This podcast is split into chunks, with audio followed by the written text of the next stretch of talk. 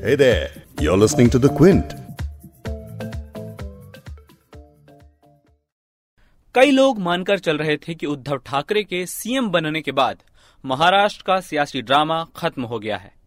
लेकिन बीजेपी नेता अनंत हेगड़े के बयान ने ऐसे लोगों को गलत साबित किया है। हेगड़े ने एक बार फिर महाराष्ट्र के राजनीतिक गलियारों में गर्मी ला दी है।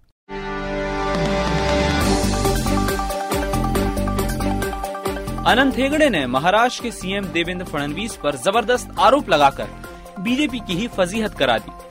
हेगड़े ने बयान दिया कि देवेंद्र फडणवीस चालीस हज़ार करोड़ रुपए बचाने के लिए 80 घंटे के लिए महाराष्ट्र के मुख्यमंत्री बने। ये बयान बताता है कि जिस अंदाज में फडणवीस ने महाराष्ट्र में दोबारा शपथ ली और जिस तरीके से उसने अजीत पवार के बूते सरकार बनाने की कोशिश की, उसको लेकर पार्टी में सब कुछ ठीक नहीं चल रहा है। और इसका इशारा सिर्फ़ हेगड़े ही नहीं एक नाथ खड़से और पंकजा मुंडे भी दे रही हैं। आप सुन रहे हैं द बिग स्टोरी पॉडकास्ट और मैं हूँ आपका होस्ट वैभव पलनीटकर। क्विंट हिंदी पर हम बिग स्टोरी पॉडकास्ट में दिन की एक बड़ी खबर आपके लिए लेकर आते हैं। हमारी कोशिश रहती है कि खबर का जायजा इस तरीके से लिया जाए कि आप खबर के हर पहलू से वाकिफ हो सकें। आज की बिग स्टोरी में हम बात करेंगे महाराष्ट्र की सियासत के एक और नए बवाल पर। बीजेपी सांसद और पूर्व केंद्रीय मंत्री अनंत कुमार हेगड़े ने एक नया शिगुफा छोड़ दिया है। हेगड़े ने केंद्र सरकार और देवेंद्र फडणवीस की मिली भगत से चालीस हज़ार करोड़ रुपए के फंड ट्रांसफ़र का आरोप लगाया है। और अब मुंबई से लेकर दिल्ली तक इसी पर चर्चा हो रही है कि आखिर इसके पीछे कितनी सच्चाई है। इस पॉडकास्ट में हम आपको सुनाएँगे कि अनंत हेगड़े के क्या आरोप शपथ लेने के 15 घंटे के अंदर फडणवीस ने सभी चालीस हज़ार करोड़ रुपयों को उस जगह पर पहुँचा दिया जहाँ से वो आए थे। जैसे ही हेगड़े ने बात कही देवेंद्र फडणवीस ने पलटवार कर क्या कहा?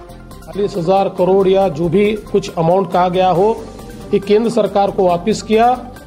पूरे तरीके से गलत है मैं इसको सिरे से नकारता हूँ। बात करेंगे क्विंट के एडिटोरियल डायरेक्टर संजय पुगलिया से कि हेगड़े ने जो कहा उसका क्या मतलब है? और ये बिल्कुल फिजूल की खबर आज डिबेट के रूप में सारे टीवी चैनल्स पर आकर के प्रस्तुत हो गई है। तो ये मुझे बहुत चौंकाता है, ये नॉर्मल नहीं है। चलिए आपको बताते हैं कि पूरा मामला क्या है। आपको पता है कि कैसे बीजेपी ने अजित पवार के साथ रातों रात हाथ मिलाकर बीजेपी की सरकार बना ली और मुख्यमंत्री बने देवेंद्र फडणवीस।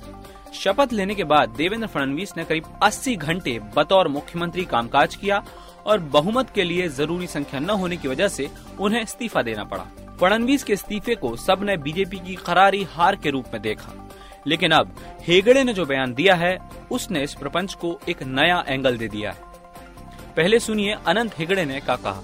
मन्य महाराष्ट्र केवल मुख्यमंत्री आप सभी जानते हैं कि महाराष्ट्र में फडनवीस 80 घंटे के लिए मुख्यमंत्री बने और उसके बाद इस्तीफा दे दिया। उन्होंने ये नाटक क्यों किया? क्या हमें नहीं पता था कि हमारे पास बहुमत नहीं था? और फिर भी वो सीएम बन गए। ये वो सवाल है जो हर कोई पूछता है। सीएम के पास करीब चालीस हज़ार करोड़ की केंद्र की राशि थी। अगर कांग्रेस, एनसीपी और शिवसेना सत्ता में आते तो वो चालीस हज़ार करोड़ का दुरुपयोग करते। यही कारण है कि केंद्र सरकार के इस पैसे को विकास के लिए इस्तेमाल में नहीं लाया जा सके। इसके लिए ड्रामा किया गया। बहुत पहले से बीजेपी की ये योजना थी। इसलिए ये तय किया गया कि एक नाटक होना चाहिए। और इसी के तहत फडणवीस ने सीएम पद की शपथ ली।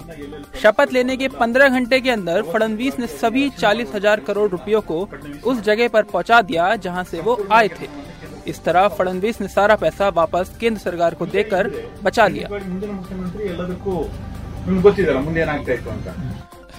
तो सुना आपने, हेगड़े जो कहानी बेच रहे हैं उसमें वो बीजेपी की तारीफ़ करने की कोशिश कर रहे थे कि कैसे आप जैसे बीजेपी की हार समझ रहे हैं, दरअसल वो उसके पीछे की कहानी है कि केंद्र सरकार को अपने चालीस हज़ार करोड़ रुपए बचाने थे और फडणवीस इसलिए मुख्यमंत्री बने और उन्होंने अपना काम कर दिखाया। देखो, बीजेपी कितनी स्मार्ट है।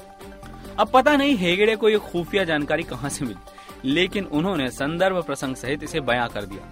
लेकिन उन्होंने ये नहीं सोचा कि इससे पार्टी की कितनी फजीहत होगी। देवेंद्र फडणवीस की साख को कितना बट्टा लगेगा। उसके बाद ये बयान शिवसेना ने लपक लिया। पार्टी नेता संजय राउत ने कहा कि अगर ऐसा हुआ है तो ये महाराष्ट्र के साथ गद्दारी है। ज़ाहिर है, हेगड़े के बयान पर फडणवीस भड़क गए। उन्होंने इस बात को पूरी तरह से गलत बताया और कहा कि हेगड़े पर एक्शन होना चाहिए। चालीस हज़ार करोड़ या जो भी कुछ अमाउंट कहा गया हो, ये केंद्र सरकार को वापस किया। पूरे तरीके से गलत है, मैं इसको सिरे से नकारता हूँ। ऐसी कोई भी घटना घटी नहीं है। मूल रूप से जो बुलेट ट्रेन है, वो एक केंद्र सरकार की कंपनी के तहत तैयार हो रही है, जिसमें महाराष्ट्र सरकार का काम, ये केवल लैंड एक्विजिशन का है। मैं तो बिल्कुल स्पष्ट रूप से कहता हूँ, जो सरकार है या सरकार का जो वित्त विभाग है, वो वित्त विभाग भी इसकी जाँच करके इसके बारे में सच क्या है, ये जनता के सामने लाए, इस प्रकार की गलत बयानबाजियाँ और कोई अगर गलत बयानबाजी करता है तो उसके ऊपर रिएक्शन देना, ये दोनों एकदम सिरे से गलत है। ऐसा पहली बार नहीं है कि अनंत हेगड़े ने पार्टी को शर्मिंदा किया।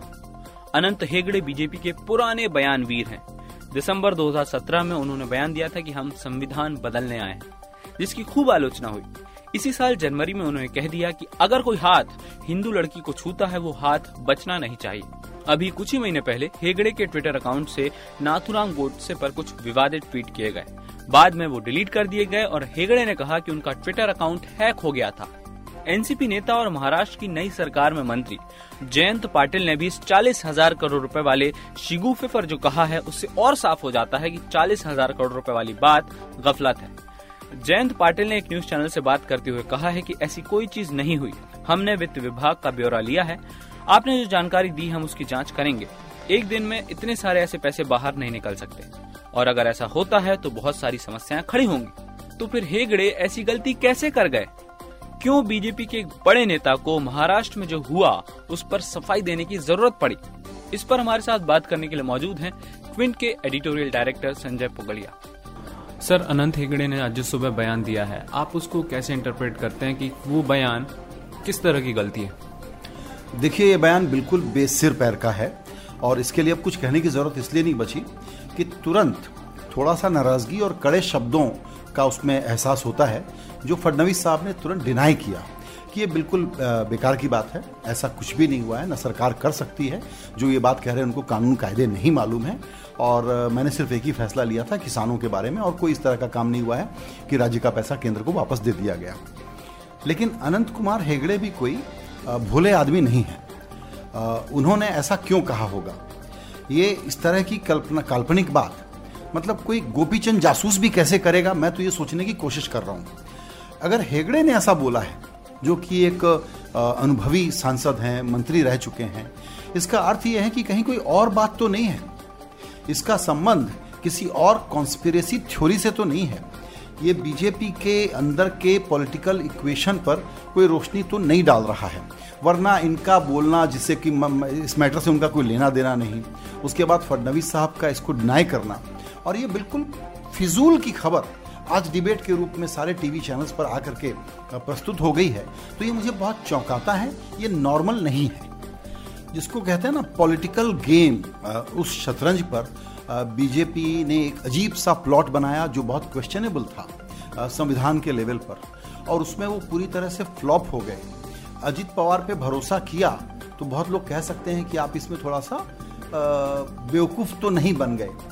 तो हो सकता है कि बीजेपी अपनी बेवकूफ़ियों को छुपाने के लिए कोई तरीके ढूंढ रही हो।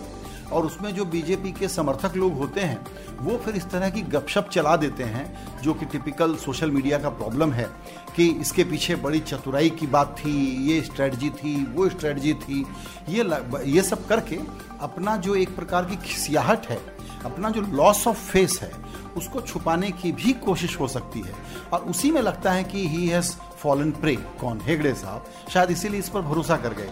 तो बीजेपी के लिए जो बिल्कुल वो कहावत मैंने एक दिन इस्तेमाल की थी कि चौबे जी छब्बे जी बनने निकले दुबे जी बन करके आए तो अब अपनी खीसे निपोर रहे हैं कि इससे मैं इस एम्बेरसमेंट से जो पब्लिकली हमारा हुआ है, हम बचे कैसे? तो उनके जो समर्थक हैं, वो इस तरह की थ्योरीज ला रहे हैं। दरअसल महाराष्ट्र में फडणवीस को गद्दी पर बिठाने के लिए राज्यपाल से लेकर केंद्र तक ने जिस तरह से एक्शन लिया और अजीत पवार का दांव जिस तरह से बीजेपी पर उल्टा पड़ा, उसके बाद उसके नेता कहाँ चेहरा छुपाए वाले मोड में पार्टी बैकफुट पर है।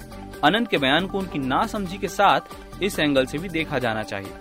खुद पार्टी के अंदर इस तख्ता पलट को लेकर बगावत के बोल सुनने को मिल रहे हैं।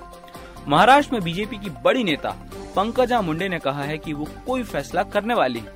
उन्होंने अपने ट्विटर हैंडल से बीजेपी शब्द हटा लिया है। उधर एक नाथ खड़से ने खुलेआम ऐलान किया कि बीजेपी को अजित पवार का समर्थन नहीं लेना चाहिए।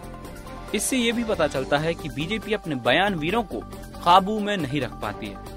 उलूल जुलूल बयान देने के बाद भी पार्टी में सख्त कार्रवाई की सिर्फ़ बातें होती हैं। बीते दिनों सांसद प्रज्ञा ठाकुर ने भी गोडसे पर विवादित बयान दिए और उन्हें दो दो बार माफ़ी मांगनी पड़ी। ज़ाहिर है इसको लेकर पार्टी की भी आलोचना हुई।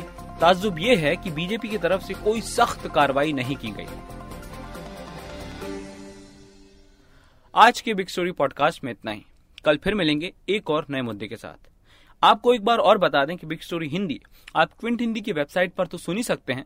इसके अलावा आप गूगल और एप्पल पॉडकास्ट स्पॉटीफाई और जियो सावन पर भी सब्सक्राइब कर सकते हैं।